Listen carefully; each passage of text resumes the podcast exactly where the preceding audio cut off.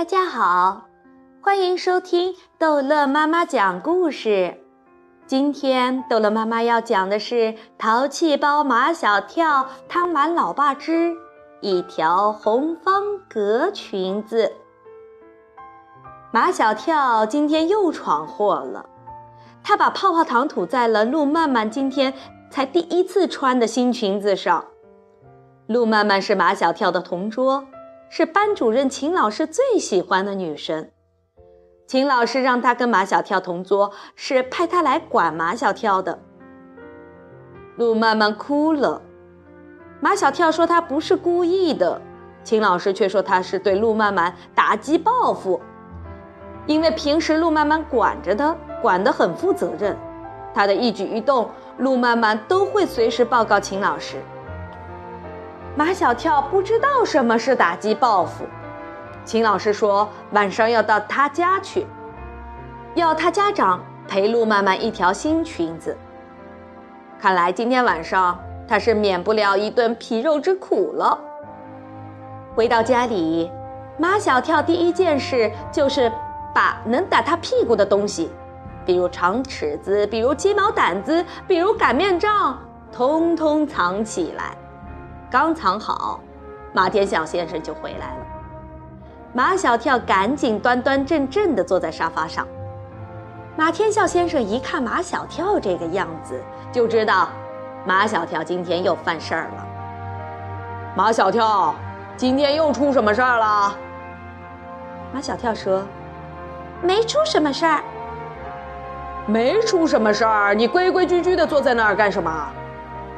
马小跳开始编故事，就是鹿妈妈今天穿了一条新裙子，这条裙子很漂亮。马天笑先生打断他儿子的话：“人家女同学的裙子漂不漂亮，跟你有什么关系？”马小跳摆着手：“没关系，没关系。”正在这时，门铃响了，马小跳赶紧跑到他的房间里躲了起来。马天笑先生开门一看是秦老师，便知道马小跳肯定是犯事儿了。秦老师，马小跳他……马小跳爸爸是这样的：秦老师把陆曼曼的那条新裙子带来了。陆曼曼今天刚穿了一条新裙子，马小跳就把泡泡糖涂在她的裙子上，你看看，都粘成一团了。马小跳，你给我出来！马小跳从房里出来了。马天笑先生双手捧着裙子，扔到马小跳面前说：“你说怎么办？”马小跳说：“我们去给陆曼曼买一条新裙子。”嘿嘿，这主意不错。马天笑先生眉开眼笑：“秦老师，您看怎么样？”秦老师皱皱眉头。他已觉得没什么话可说了，就这样的爸爸能指望他儿子能怎么样呢？本来秦老师还想跟马天笑先生说说马小跳对陆曼曼打击报复的事，但面对马天笑先生，他什么都不想说了。秦老师走了，马天笑先生要打马小跳，可他找不到打屁股的东西，这些东西都被马小跳藏了起来。爸爸。马小跳给马天笑先生提了个建议：“我们先去买裙子，回来你再打我，好不好？”想到商店快要关门了，马天笑先生同意先去买裙子，回来再打马小跳。下电梯的时候，马小跳很认真地对马天笑先生说：“爸爸，路曼曼长得很好看，你一定要买一条最漂亮、最漂亮的裙子赔给她哦。”老实交代，马天笑先生指着他儿子的鼻子：“你是不是喜欢陆妈妈？”马小跳老老实实的告诉他爸爸：“他最讨厌陆妈妈。”你不是说陆妈妈长得好看吗？她好看，我也不喜欢她。马小跳说：“她爱哭，还爱到老师那里去打小报告。”马天笑先生打破砂锅问到底。那你喜欢你们班上哪个女同学？马小跳想都不想就回答道：“谁都不喜欢。”马天笑先生不甘心，他非得问出个什么来不可。在你们班上就没有一个你愿意跟他玩、跟他讲话的女生？马小跳想回答说有这么一个女生，就是跟他家对门的邻居的女孩安吉尔，但马小跳没有说出来，因为安吉尔长得不好看，还有点笨，有点傻，他怕老爸笑话他。可见男人的虚荣心在马小跳这么小的年纪就有了。马天笑先生和马小跳来到小公主专卖店，站在门口的导购小姐以为他们走错了地方，向他们鞠了个躬。先生好，我们这里是专门卖精品女童装的，不卖男童装。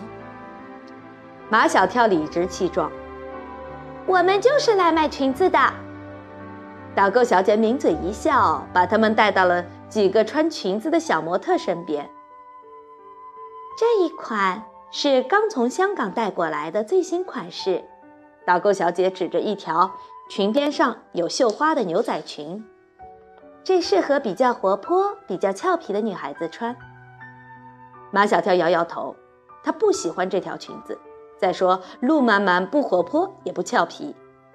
导购小姐问：“那你们想买一条什么样的裙子？”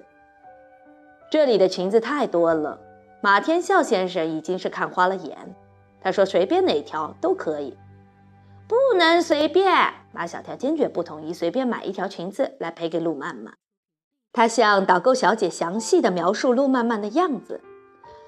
陆曼曼是长头发、大眼睛，她跳舞跳得很好。总之，她是个很漂亮的女生，所以我们要买一条很漂亮的裙子。哦。我知道你们要买什么样的裙子了。导购小姐十分有把握地拿出一条红方格子的裙子，裙子上打着许多褶皱，里面还有白色的衬裙，衬裙里面还有蕾丝花边。马小跳对这条红方格子裙子十分满意，他甚至想起陆曼曼有一件白毛衣，有一双红皮鞋，配上这条红方格子裙子正合适。他想象着陆曼曼穿上这条有这么多褶子的裙子，身子一转，裙子就会像开花一样。回家的路上，看着兴高采烈的儿子，马天笑先生搞不懂了。